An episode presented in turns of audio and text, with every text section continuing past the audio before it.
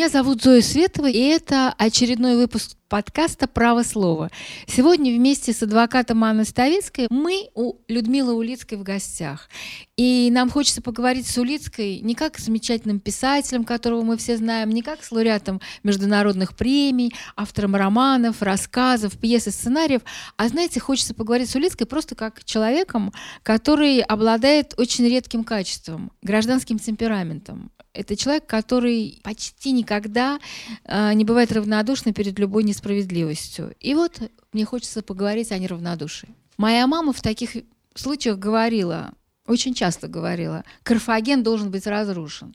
Честно говоря, я забыла, кто сказал эту фразу, залезла в Википедию, думаю, что там не врут, и оказалось, что Карфаген должен быть разрушен. Это латинское крылатое выражение, его приписывают римскому сенатору Катону Старшему. И значит это, как говорит Википедия, настойчивые призывы к борьбе с врагом или препятствием. В более широком смысле постоянное возвращение к одному и тому же вопросу, независимо от того, о чем люди бы говорили. И вот поэтому я хочу, знаешь, Люся, о чем сказать? Ведь принято считать, что в России писатель больше, чем писатель. Да, что писатель, ну, так говорил, по-моему, Евтушенко, поэт в России больше, чем поэт. Потом его перефразировали, писатель больше, чем писатель. Вот. И писатели всегда были властителями дум. Это значит, что они очень живо откликаются на всякие события, что бы ни происходило в российской жизни. А в российской жизни, как мне кажется, самое главное, что происходит, это аресты и суды. Вот так я считаю. Потому что это имеет отношение к каждому. И вот ты, дорогая Люся, ты все время стоишь, как говорится, на этом месте. Я помню, что первое, наверное, такое дело в России, да, которое в российский период, э, такой судебный процесс очень значим, это было дело Михаила Ходорковского и Платона Лебедева ты там была, да, ты защищала, э, ну, защищала в том смысле, что ты ходила на суды. Потом было дело Пусирает, потом Юрий Дмитриев, теперь Кирилл Серебренник. Вот скажи, ну зачем это тебе все? Можешь сидеть в своей квартире замечательно, писать книги. Зачем Зоя, это тебе? Зоя, ты столько всего сказала, что мне придется очень долго отвечать, постараюсь не забыть. Давай. Во-первых, насчет Карфагена. Вот, понимаешь, у меня есть такое ощущение, что Карфаген не должен быть разрушен. Вот сегодня мир так устроен, что каждое наше намерение что-то разрушить, оно должно быть прежде очень сильно обдумано. Особенно в нашей стране. 17-й год разрушил довольно плохую, но, в общем, более-менее работающую систему. А, была построена другая система, исходя из идей справедливости, как ее понимали люди, эту революцию устраивавшие. Понятие справедливости – дико шаткая справедливость, потому что для одних справедливость обозначает одно, для других совершенно другое. И революция, совершившаяся в России в 17 году, это была, в общем, революция бедных против богатых. Тема эта сегодня не исчерпана. И мы прекрасно знаем, что революция несет огромное количество бедствий разнообразных. Ну, я не говорю даже про смертей. Просто это большая катастрофа. И поэтому в 21 веке я думаю, что какая-то какая должна быть переосмысление происшедшего в предыдущие, скажем, 20 веков, более-менее нам известные, более древняя история нас, нам даст абсолютно аналогичные примеры. Но сегодня тема разрушения должна, конец, конечно, сменяться темой эволюционного перехода к каким-то новым формам. То, что они сложны, может быть, сложнее, чем совершить революцию, это безусловно. Что же касается... Это я просто про справедливость, которая относительное понятие. Ну, я знаю, ты считаешь, что вообще справедливость как бы это не существует. Нет, я считаю, что это очень текучее, расплывчатое понятие, неформализованное. Равно как, кстати говоря, и неравнодушие. Потому что старушка, которая подбирает э, больную кошку на улице, она проявляет факт неравнодушия. Человек, который идет постоять около суда, где идет процесс против Ходорковского или против направленный против Кирилла Серебренникова, безусловно, проявляет тоже неравнодушие. Это разные неравнодушия. И понимаешь, человек, который может быть неравнодушен совершенно в бытовой сфере и э, сочувствовать своей соседке больной, принести ей из магазина кусок хлеба э, или в каких-то иных бытовых ситуациях может быть неравнодушен, может быть абсолютно равнодушен как гражданин. Слушай, ну, конечно же, я говорю о гражданском неравнодушии. Меня не интересует старушка, которая кошку спасает. Нет, меня интересует та старушка, потому что сегодняшний процесс, который происходит в нашем обществе, огромный, и очень интересный, и небывалый это процесс волонтерства, благотворительности, он как раз связан с этой самой кошкой. Потому что человек, который начинает от кошки, потом начинает давать свои три копейки на хоспис, на э, фонд «Подари жизнь». И это на самом деле вещи связанные. Другое дело, что есть чрезвычайно важный Э, аспект, связанный с тем, как, какие мы люди. А мы люди, вот, ну, там, моего поколения, твоего поколения, людей помоложе, мы люди, воспитанные в, советской, в советском режиме, который неравнодушие э, очень было, в общем, на самом деле преследовалось, потому что Э, лучше всего было человеку, который не высовывался, который не произносил фраз никаких, не совершал никаких действий, которые можно было бы истолковать как противоправительственные. Они не были противоправительственными, они были продиктованы движением к справедливости. И вот все эти вещи, они меняются каждое десятилетие. И то, что было э, дерзко и невероятно мужественно в 1968 году, когда семь человек вышли на Красную площадь, когда ввели э, э, в Чехословакию советские войска, а сегодня на Болотной площади, где мы с тобой стояли, были сотни тысяч человек. Ну, все-таки не сотни тысяч. Ну сколько там было? 20 тысяч человек? Ой, слушай, у меня было ощущение, что просто вся Москва вышла. Ладно, меня поправят те, кто хорошо умеет читать. Я думаю, что есть в нашей стране организации, которые хорошо умеют читать. Вот. Я просто хочу тебе сказать, что это изменилось. И все-таки сегодня граждане стали гораздо более активны. Я готова поругать, э, поругаться, выставить свои претензии к современной власти. У меня есть свой ряд претензий. Но меняется гражданское общество, как мне представляется, меняется в лучшую сторону. И хотя из этого иногда вытекают ужасные процессы, вот типа нового величия, это просто чудовищный процесс, но все-таки все-таки, понимаешь, э, при Сталине им бы сразу дали 25 лет или расстреляли бы. Мы сегодня должны поговорить о нашем правосудии, и, по-моему, Аня Ставицкая что-то хочет себя спросить. По этому Потому поводу, что давай. ты все время отвлекаешься на старушку, а все-таки хочется поговорить давай, давай. о том, э, зачем ты на эти процессы ходишь. Ну да, так как я все-таки адвокат, и меня интересует очень правосудие Российской Федерации, я э, знаю, что вы посещаете различные резонансные дела. И, безусловно, вы э, приходите сюда и видите, что там происходит, э, наблюдаете как писатель за тем, что там происходит, и как писатель, и просто как человек. И вот у меня такой вопрос. А какое у вас вообще мнение сложилось о нашем правосудии, исходя вот из вашего опыта Аня, посещения Аня, наших мнение судебных мое ужасное. Мнение мое ужасное. Начинается оно с чисто визуального ощущения.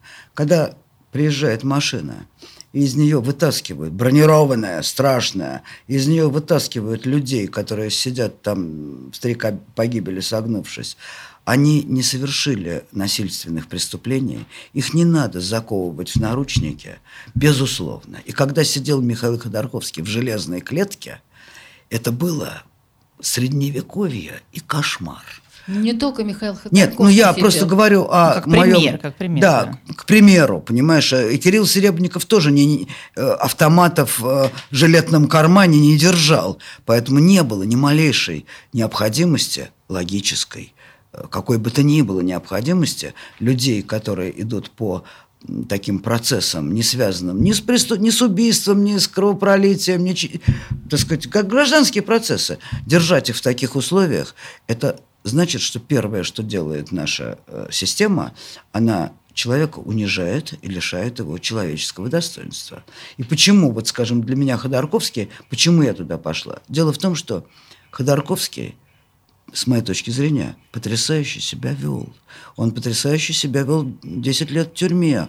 Он, ну, мы об этом знаем и из его интервью, и, кстати, я интервью эти тоже делала, и по разным другим свидетельствам это человек, который достойнейшим образом эти 10 лет провел. И это вызывает у меня уважение. Да, но ты когда туда ходила, это было только начало процесса, он еще не провел ничего. Да, но дело в том, что когда я проводила с ним диалоги, когда он сидел, то, конечно, все это имело значение. И эта картинка «Человек в клетке», который сидел э, на этом процессе, она на меня произвела огромное чудовищное впечатление.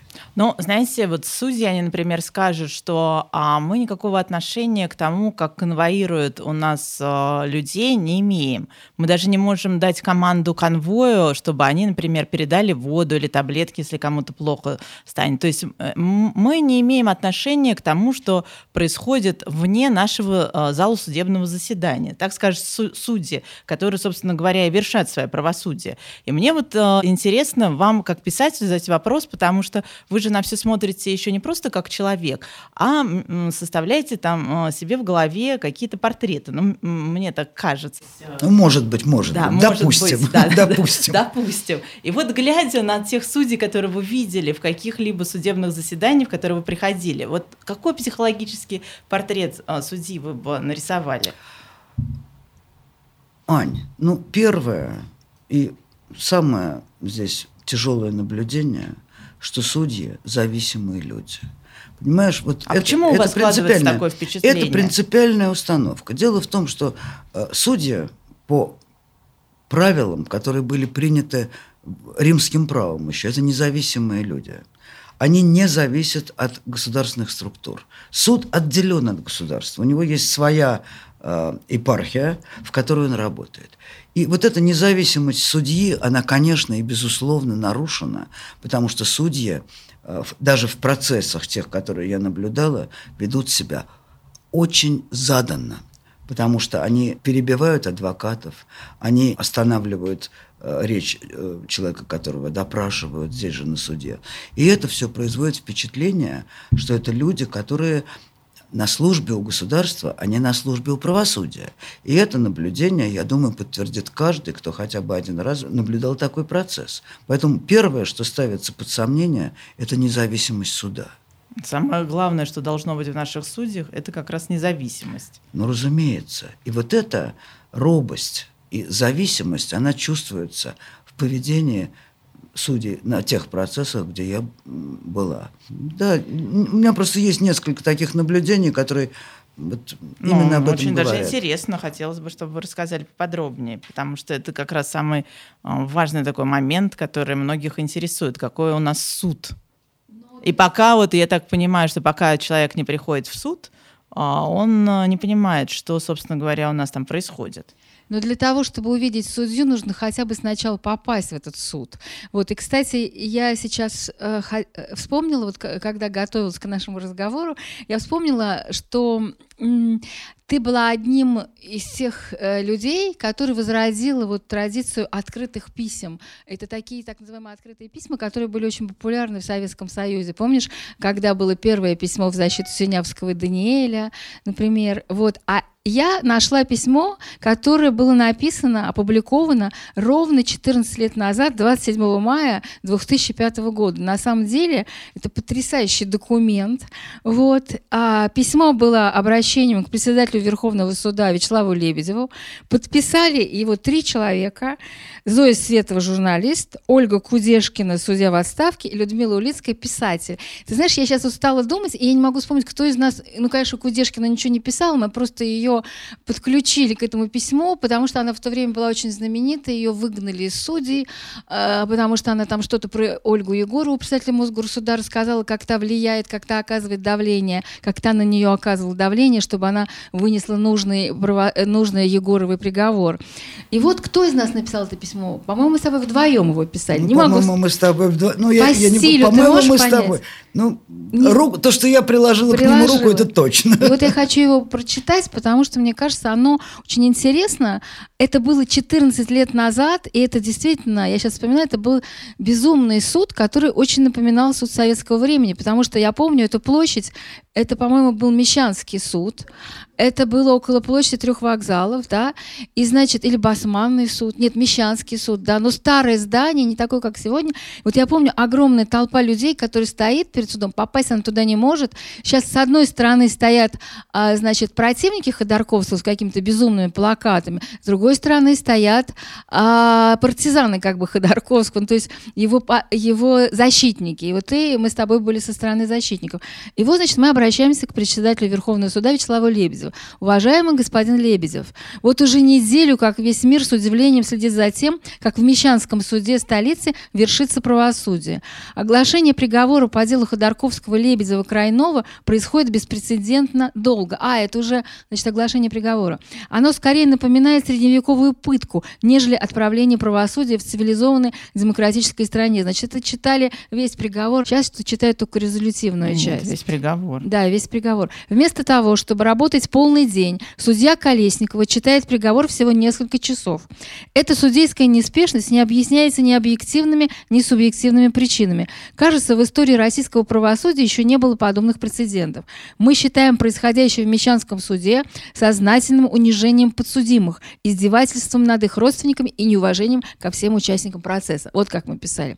Беспрецедентные меры безопасности, предпринятые около здания суда, и невозможность для граждан не только присутствовать на открытом судебном заседании, но и просто подойти к зданию, чтобы выразить свою поддержку подсудимым, заставляют вспомнить печально известные процессы над советскими диссидентами. Когда судили Андрея Синявского, Александра Даниэля, Александра Гинзбурга, Владимира Буковского, Сергея Ковалева и других залы открытых, в кавычках, судебных заседаний заполняли сотрудники КГБ, и только родственники подсудимых могли присутствовать на процессе. Любые акции в их защиту пресекались. Сегодня сотрудники ФСБ организуют пикеты противников Ходорковского и Лебедева, а пикеты их сторонников жестоко разгоняются ОМОНом. Чего добились авторы обороны Мещанского суда? Лишь того, что сомневающиеся в политической подоплеке дела Ходорковского, таких сомневающихся почти не осталось.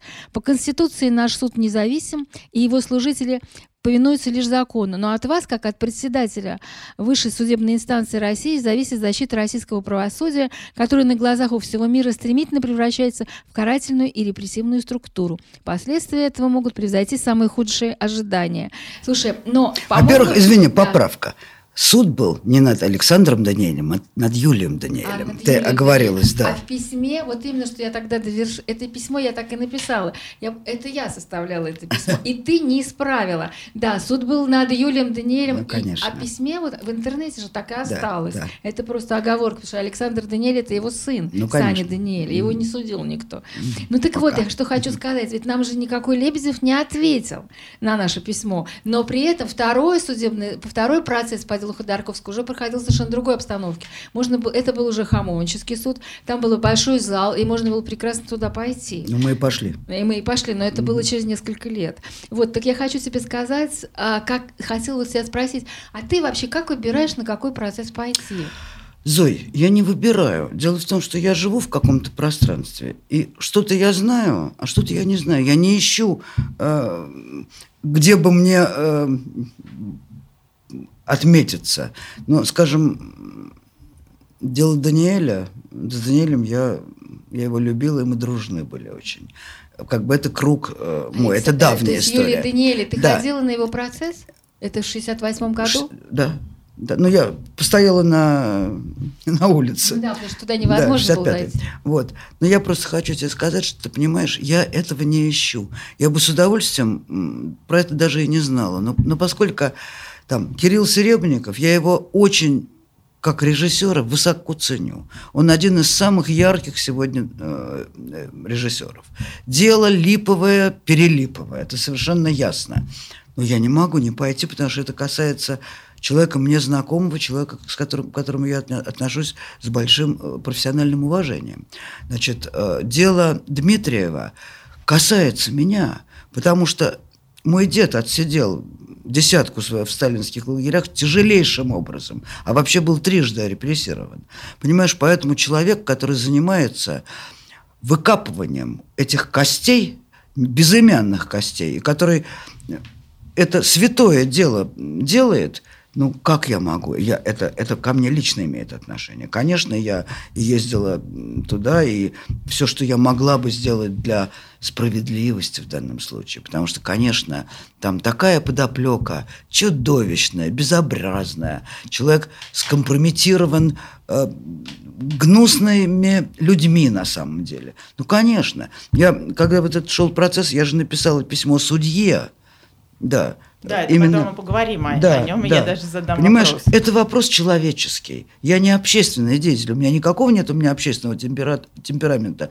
Но есть вещи, не которые меня... А гражданского. гражданского. Есть вещи, которые меня касаются. Вот дело Дмитриева я воспринимаю как дело меня касающееся.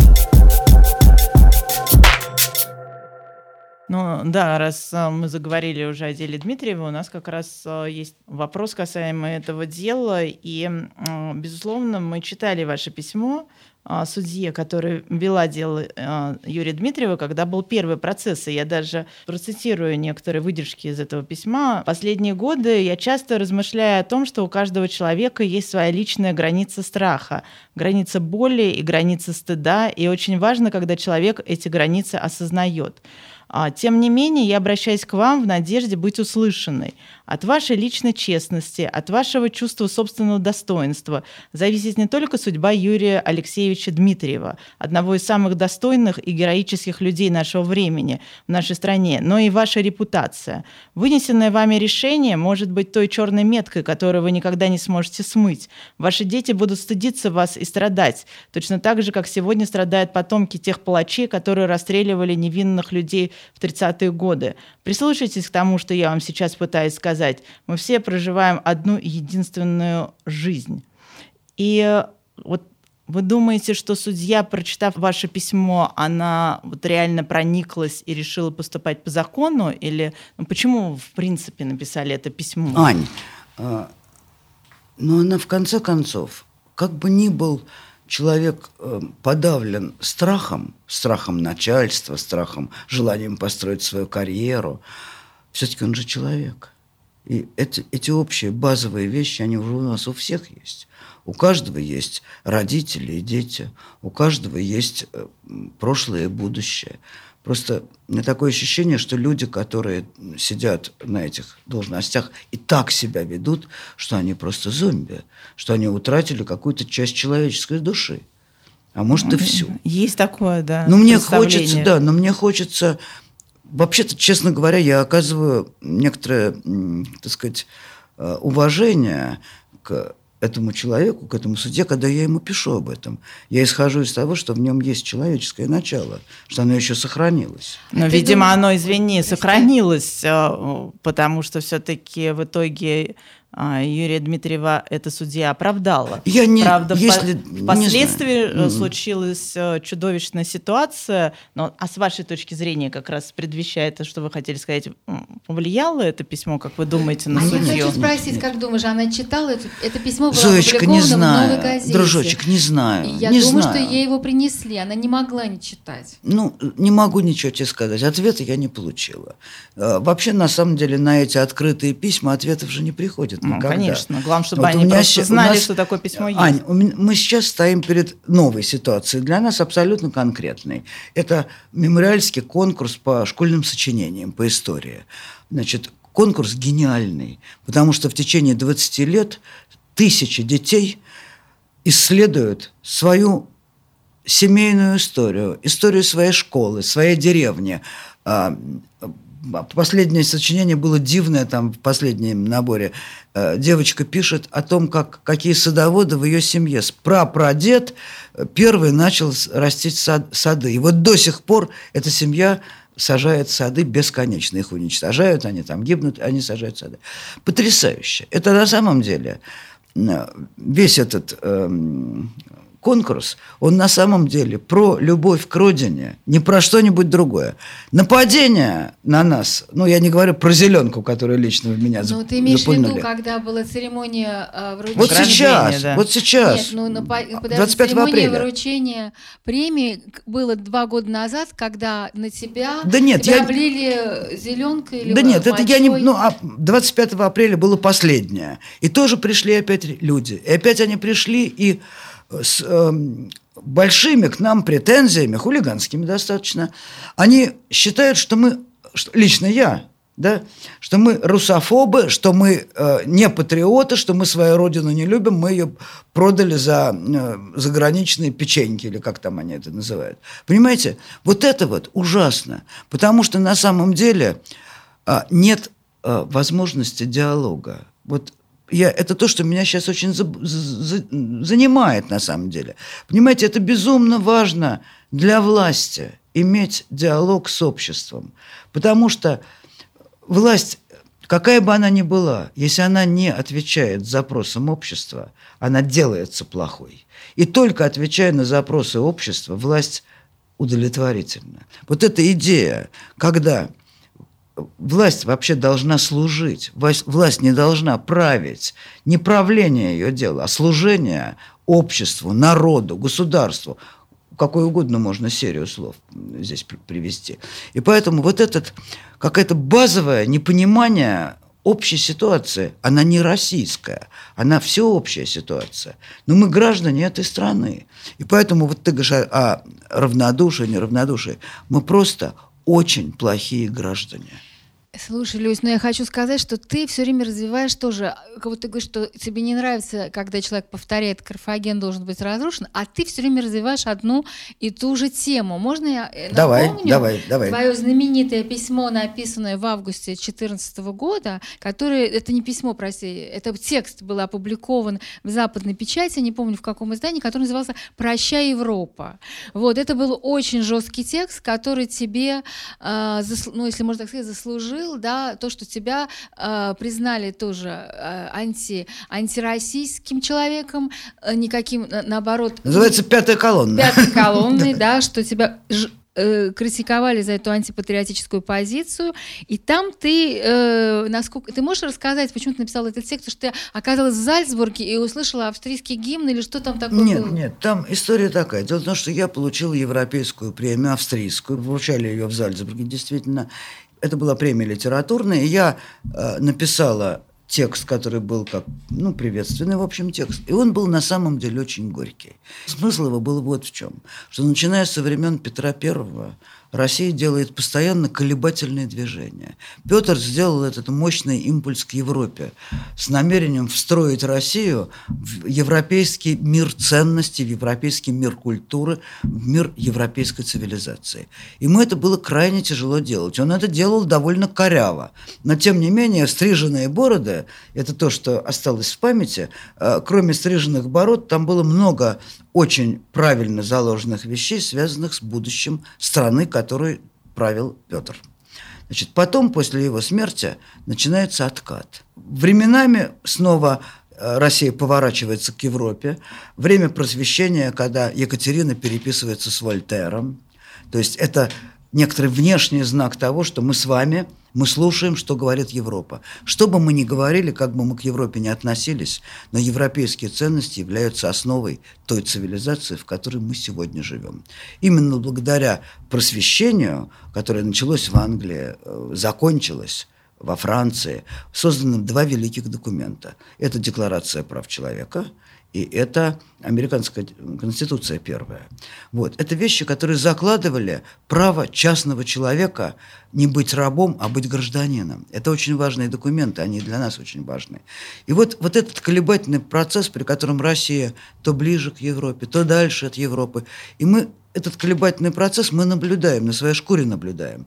И вот сейчас мы находимся в точке наибольшего отдаления – Потому что, скажем, вот идеи там евразийства, третьего пути, э, они на самом деле идея отхода от Европы. С моей точки зрения, это очень большие неприятные последствия для страны э, дает. С точки зрения других людей, господина Дугина, например, мы обязаны от Европы оторваться. Она нам мешает. И этот вопрос, который решает страна. И не мы с вами, на самом деле, а наша власть.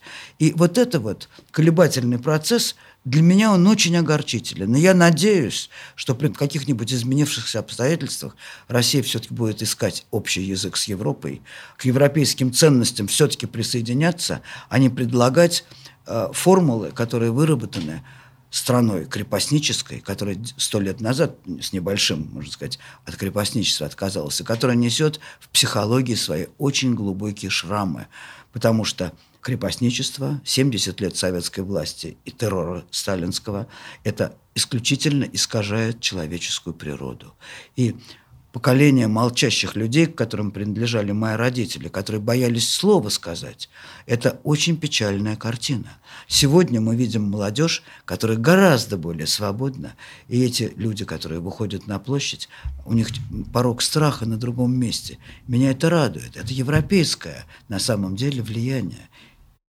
Да, это европейское влияние, но я хочу повторить то, что это письмо, которое было продиктовано вот твоей такой, да, болью, горечью от того, что Россия отходит от Европы, это письмо было очень плохо встречено, и ты таким образом завоевала, в общем-то, не любовь власти к себе, потому Нет, что... про власть я ничего не знаю, никаких отношений с властями нету, но то, что огромное количество людей, судя по фейсбучным отзывам, которых, впрочем, я не читаю, но иногда присылают, были в ужасной ярости, потому что и впоследствии фраза, что мы отстаем от Европы, она была э, для людей возмутительна. Они не только не признают нашего отставания, а считают, что мы как раз впереди мира. Да, ты говоришь, что у тебя нет никаких отношений с властью, но я хочу напомнить, что ты все-таки один из самых известных российских писателей, да? И, в принципе, власть э, наша и наш президент, у него есть такая а, премия, так называемая государственная премия. Вот я заметила, что тебе никогда не присуждали государственных премий. То есть у тебя больше э, западных премий, российская премия, это, по-моему, большая книга, да, у тебя есть, а вот государственных премий нет. Зайчик, у меня премия, которую я здесь получаю, они литературные. Они не имеют отношения никакого к государству. Их присуждает жюри литературная. Да, Значит, да. но главная вот премия – это то, что мы, а, читатели, вас обожаем. Да, я но считаю, мне что это Конечно, главная да, премия спасибо. для вас. Это- Она и Я есть рада. самая главная государственная Да, премия. это очевидность. А меня интересует другой момент. Вот что, как вот интересно присуждает государственные премии? Что звонят сначала и спрашивают писателю, «В- если вам Путин вот, будет присуждать государственную премию, вы возьмете премию из рук Путина? Зоечка, я прекрасно знаю об эпизоде, который ты имеешь в виду. Нет, я, тебе- ничего не имею в виду, я Да, просто спрашиваю. Нет, ну действительно, когда-то очень давно, я не знаю, лет 15 там назад, не меньше, я действительно получил звонок из администрации, меня спросили, вот мы вам хотим дать премию, примете вы ли, ли вы ее. А это было вскоре после того, как Солженицын отказался. Был такой момент, А когда... Солженицын отказался такой момент. От, от премии, которую ему дал Ельцин, по-моему. Вот я не Да. помню сейчас детали. А я кто был президентом, ты не помнишь? Ну, не помню, меня вообще, я не очень за этим слежу. Вот, тем более, что разнообразие, 15 лет разнообразие невелико. Подождите, но если Зоечка, я 15 лет назад был Путин. Ну, Я не помню точно сколько лет. Я просто помню, что это было вск- через поворот после того, как отказался Солженицын. И я получила звонок, и меня спросили, вот мы раз- размышляем, да, э, Дать или дать не ли дать? вам премию, примете ли вы ее? Я засмеялся и сказал, вы сначала дайте, а потом я буду думать. Потому что при этой ситуации, конечно, не- естественно, никто мне ничего не давал. Такой задумчивый. Хорошо, тогда я как въедливый журналист спрашиваю, если бы тебе дал премию Борис Николаевич Ельцин государственный, ты взяла бы от Ельцина премию? Солженицын не взял. Зоечка, значит, э, дело в том, что на, в течение моей довольно длинной жизни уже, значит, э, я ни разу в жизни у меня не было ситуации, когда мне нравилась власть. Но это, видимо, просто мое устройство. Я как у вообще Мандельштама, да? Власть безобразна, как руки Бродобрея. власть отвратительно, как руки Бродобрея. Я эту фразу очень хорошо себя держу в голове. Нет, нет. Значит, поэтому на самом деле у меня просто нет этого такого сильно пер- персонифицированного отношения к власти, к президенту, скажем. В моих глазах президент – это человек, который сегодня э, на три года, на ближайшие или на четыре, или Ну, на пять, на или на шесть, да, представляет эту власть. А власть – это не частное лицо, понимаешь? И поэтому должна признаться, что ни один из людей, правящий нашей страной на за время моей жизни, ни, ни к одному из них я не испытывал личной симпатии. Некоторое чувство умиления у меня вызывал э, Михаил Борисович Горбачев, когда он так, э, уже, по-моему, не будучи президентом, так трогательно и преданно э, ухаживал за своей больной женой. Человеческий поступок. Больше никаких человеческих поступков я не наблюдала. Нет, вру. Один человеческий поступок я видела от Ельцина. Это когда я была недавно в музее Ельцина в Екатеринбурге, и там последняя точка музейная – это э, заявление Ельцина, когда он уходит э, от власти 31 декабря, и он произносит фразу потрясающую.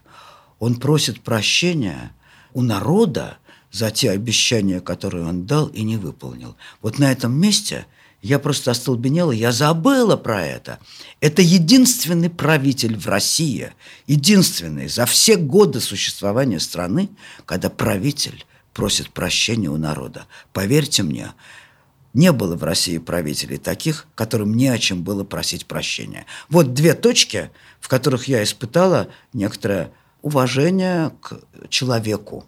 Потому что, в принципе, мне не нравится та структура власти, которая сложилась в России. Я не предлагаю новый, я не знаю, как мы будем из этого вылезать, но то, что это жесткая авторитарная э, власть, которая не хочет считаться с обществом и не желает его обслуживать, то есть то, что должна делать, должно делать государство. Государство придумано в античной Греции в V веке до нашей эры с целью обеспечивать функционирование общества. Других задач у государства нету. Собрать налоги, помочь э, бедным неимущим, организовать медицину, образование и защитить границы государства в тот момент, когда на них нападают. Все. Хорошо, ты сказала, а, что Ельцин попросил прощения а, у народа, да, да, у страны. А вот если бы ты встретила Путина, ты бы что у него Спросила или попросила? Зоечка, мне совершенно нечего у него спрашивать. Ну, просто у меня нет к нему вопросов. А мне а психологически, и просьб у меня тоже нету. Значит, э, ну, ну вот сегодня нету. Вот потом это довольно бессмысленно. Давайте будем, если нам что-нибудь понадобится, каких-то изменений, мечтать начнем о каком-то конкретном изменении, мы с вами напишем открытое письмо, мы его подпишем и попросим нам ответить. Вот. И, между прочим, вот эти вот э, постоянные выступления президента во встрече, когда ему задают вопросы, э, Значит, ну что же, это хороший формат. В особенности он был бы хорош, если бы э, люди получали эти ответы и просьбы их выполнялись. Это функция государства прямейшая.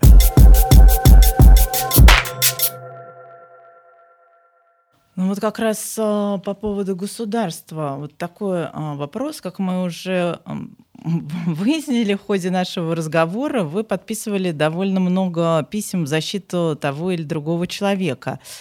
А вот как вы думаете, почему такой, ну, можно сказать, узкий круг тех людей, которые эти письма подписывают? Вот почему многие известные люди не хотят или боятся подписывать письма в защиту каких-либо людей, которые находятся под стражей. Вот чего они боятся, как вы думаете? Аня, это довольно очевидная ситуация. Понимаете, это счастье моей жизни. Я человек независимый. Я от государства не получила ни одной копейки, ни одной награды, ни одного бенефита. И э, более того, э, очень этим рада этому обстоятельству. Я никому, я ему ничем, ничем не должна. Вот. А люди, которые руководят театрами, или студиями, или журналами, у которых большая общественная работа, которые связаны со своими сотрудниками, с коллективами, и которые находятся на финансировании у государства, зависит от государственных грантов или денег там бюджетных каких-то, у них гораздо более сложная ситуация, чем у меня. Я никогда не смогу задать этот вопрос тому из моих коллег, и там, ну, я в данном случае имею в виду не писателей, я имею в виду там художников, э, театр, кино, вот эту вот зону, то есть общественные какие-то вещи. Почему он не подписал? Потому что потому что я понимаю, что они делают свое дело, которое для них гораздо важнее, художественное высказывание гораздо важнее, чем э, подписанная эта бумажка, подписанное это письмо. Это все, безусловно, понятно, но, например, а, дело Кирилла Серебренникова показывает, что хотят привлечь к ответственности режиссера, да, и э, это может коснуться любого человека, режиссера, писателя, актера, там, не знаю, композитора.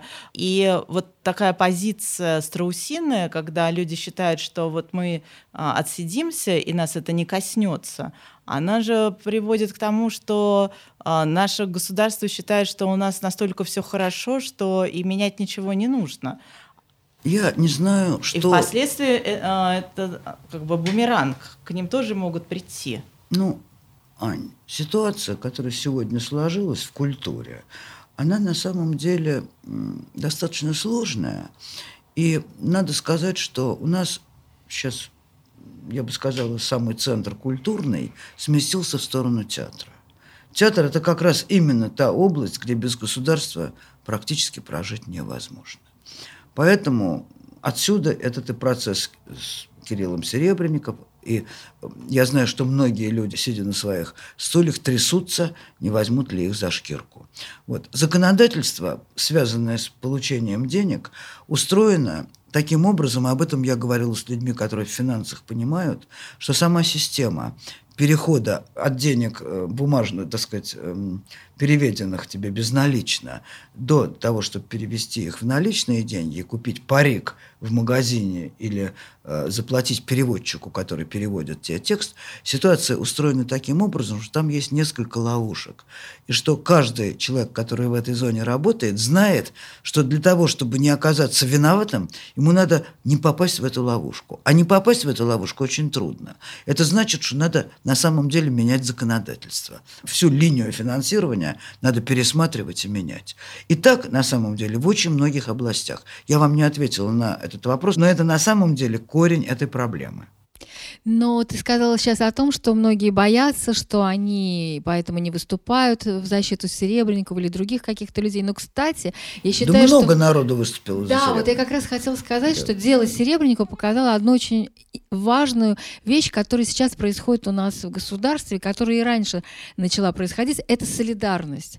Это то, что мы увидели потрясающую солидарность, например, артистов театра, театра Гоголя. О, потрясающе, потрясающе это было. Вот мне да. хотелось, чтобы ты сказала вообще об этой солидарности. Или давайте вспомним солидарность, э, э, ведь было очень много пикетов его защиты. Ведь в разных театрах э, выходили режиссеры на сцену во время спектакля, после спектакля и говорили о Серебряном. То есть были люди, которые не боятся. В других областях мы видим солидарность, например, которая была в деле Юрия Дмитриева, когда люди ездили туда на суды в Петрозаводск. Сейчас, кстати, вот это пошло на спад. Вот у меня вот такие как бы два таких последних вопроса, наверное, ну, в нашей беседе. Мне кажется, кажется, очень важные. Именно вот эта солидарность, она существует, она развивается, и в то же время мы видим, что в деле Дмитриева сейчас это пошло на спад. Вот что делать, чтобы эта солидарность продолжалась, и чтобы это стало как бы нормой жизни? Зоя, понимаешь, я, когда вот такие сложные вопросы, это сложный вопрос, то на поверхность вылезает мое биологическое образование. Ты понимаешь, в чем дело? Дело в том, что то, что мы с тобой сейчас условно называем словом солидарность, это глубоко биологическая вещь. Потому что вот эта вот э, тема массового действия, которая начинается на самом деле на уровне животного мира. Подраненное животное в некоторых стаях уничтожается своими же, э, так сказать, э, ну, такими же членами стаями, просто потому что э, кровью начинает пахнуть. И они все дружно наваливаются на него. Это солидарность. Вот, вот, вот где ее э, начало. Это какая-то страшная Послушай, солидарность. Да, мы я биологически, не о такой мы, мы это, Нет, я хочу сказать, что это достаточно сложное явление. Мы с тобой помним прекрасные времена, когда нас всех выводили всю страну на первомайскую демонстрацию. Все... Меня не выводили. Ну, тебя не... Ты, ты меня помоложе, нас выводили. Вот. Мы э, другие массовые, другие массовки помнишь. Да. Разного рода массовки. Да. Понимаешь? Вот в этой, вот в сегодняшней ситуации, Понимаешь, есть солидарность, спущенная сверху. Ее солидарностью назвать трудно, потому что это служебное движение.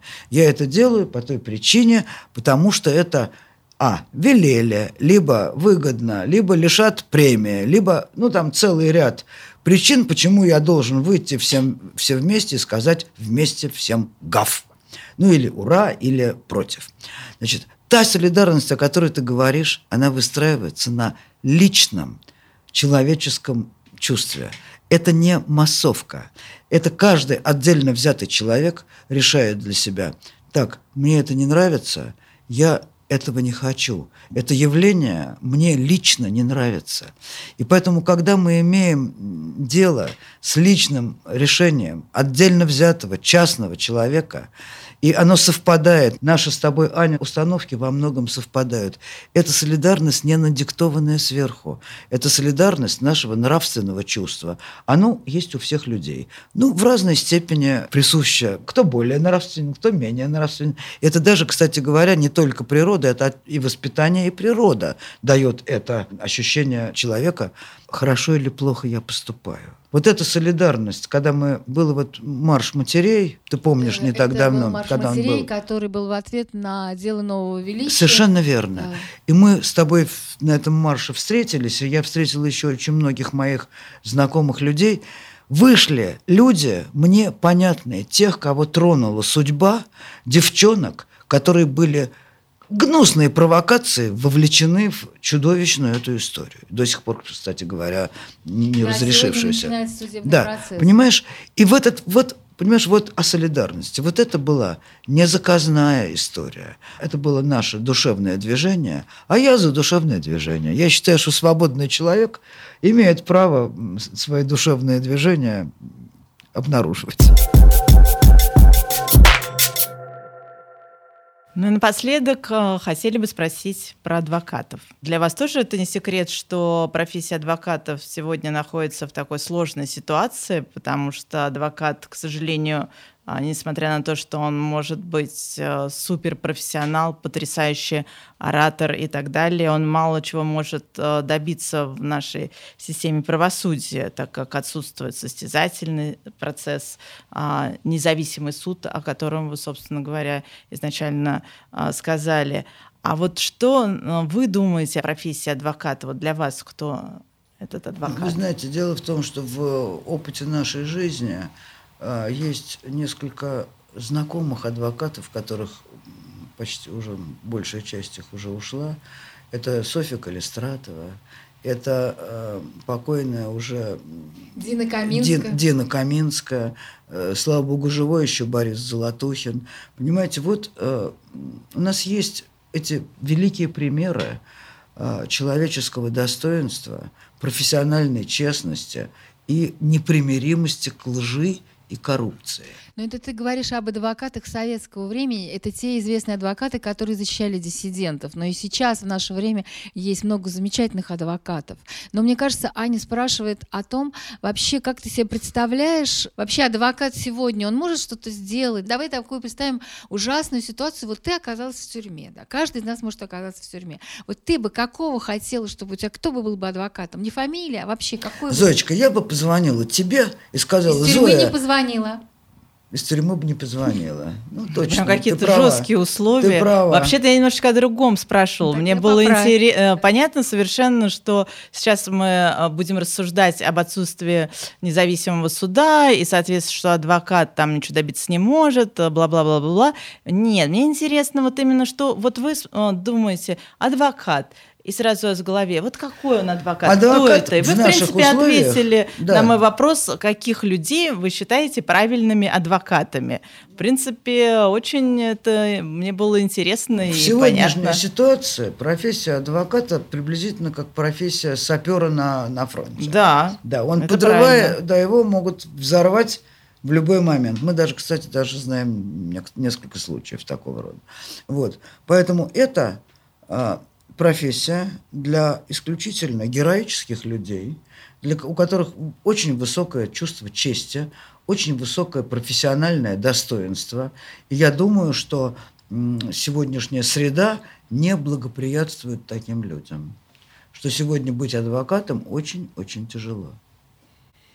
Да, Ну, к сожалению, это так. Слушай, ну не хочется Но на такой очень ноте. приятно, что о нас а, такое высокое мнение Да, в это моей приятно. любимой моего любимого писателя. Да, это приятно, но мне не хочется на такой грустной ноте заканчивать. Мне хочется такой вот иронический вопрос тебе задать. Вот ты писала о разных вещах, да? У тебя там сколько романов всего вышло? Ой, много, не знаю. Ты не помнишь Довольно число. много. Но ты никогда не писала, по-моему, о суде. У тебя был роман «Зеленый шатер», там о диссидентах, там немножко был, было о да, суде. был, да. Но если бы ты написала роман или пьесу, то кто бы у тебя был главным героем вот из этих, э, как бы, да, персонажей суда? Адвокат, судья, прокурор? Кого бы ты выбрала из этих, из этих вот фиг- как бы фигурантов? с полной, стопроцентной определенностью моей, моим бы героем был тот, кого можно назвать в этой ситуации жертвой.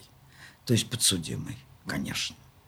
Знаешь, у меня, сейчас я вам расскажу историю, которая как бы выходит за рамки нашего разговора.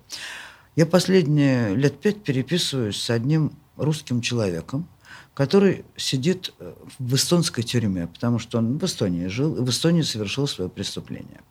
Срок его пожизненный. Это убийство. А, и вот э, я получаю от него довольно часто письма. Это он вам первый написал? Ну, конечно, он мне первый Просто написал. Ну, интересно, конечно, как-то да. так Нет, эта история завязалось. потрясающая. Я вообще на самом деле очень бы хотела э, сделать выставку этого человека, потому что он мне при- присылает в каждом письме несколько рисунков. Он потрясающий художник. Чем он рисует? Шариковой ручкой? Он рисует шариковой ручкой, и он рисует, иногда ему добывают цветные карандаши. А, По-моему, нельзя в тюрьме цветными Так, сейчас я тебе предъявлю его А, в рисунки. Эстонии можно, да, в Да, Эстонии я можно, сейчас тебе предъявлю нельзя. его рисунки, ты увидишь, что я чистая правда. Я хочу сделать, может быть, в мемориале устроим выставку потрясающе. А, Если бы я писала, выбрала свою тему, вот эту вот судебную историю, то, конечно, это была бы история этого человека. Почему? Потому что ты всегда Потому что письма, жертвы. потому что его письма, нет, потому что это потрясающе интересные письма мальчика, который сел в 19 лет, сидит уже он, значит, больше 20 лет, и который за это время прочитал миллион книг, который самообразованием просто, ну, я не знаю, ну, это потрясающе. Сколько... Подожди, но он признал свою вину? Он не отрицает то, что его посадили за дело, за, за Да убийство? нет, это убийство, отягощенное там еще обстоятельствами. Да, конечно. Вот. А, Но я просто хочу сказать, что человек, который там, не знаю, крестился, который священное писание знает наизусть, время от времени он мне пишет такие вещи, что я должна посмотреть в Библии, что он имеет в виду. Хотя аккуратно ставит ссылки. То есть это в высшей степени образованный человек, который сел ремесленником. Вот по уровню образования, культуры, это была ремеслуха. Работает он уборщиком. За это время он выучил э, эстонский язык и выучил английский язык, пока он там сидит. Ну, вероятно, это условия тюремные какие-то вот такие более мягкие, наверное, в сравнении с тем, что мы сегодня э, знаем и слышим. Но и наверняка там, ну, там многие вещи, которые там тяжелые, сложные, мучительные, унизительные. Вот. Но, тем не менее, объем того, что этот человек, путь, который он прошел, потрясающий. Поэтому, если бы я писала роман, то, конечно, вот о ком-то из этих пожизненников. Ну хорошо, тогда мы будем ждать, я думаю, твоего нового романа. На этом Не обещаю, не обещаю.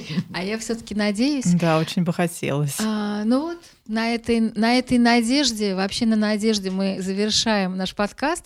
Будем надеяться на то, что все невиновные выйдут из тюрьмы, что Людмила Улицкая напишет роман о человеке, который виновный, который сидит в эстонской тюрьме или в колонии, да, для пожизненников, но он тоже имеет право когда-нибудь выйти из тюрьмы или нет? Там не бывает УДО Понимаешь, у там них. нет, там такая ситуация, что вот Нет. 20 лет, нет, 20 лет он уже отсидел. И после 20 лет он уже подавал помилование прошение, но пока что ему отказали. В следующий раз он будет подавать, может быть, через 25 лет. Ну хорошо, 30, но будем я не надеяться. Да. Ну, будем надеяться. Да. Помните а, граф Монте-Кристо роман Дюма? Там какая-то была потрясающая фраза, что как-то я не помню точно, но смысл ее был, что будем надеяться. Да, это даже без дюма можно было бы, можно заключить.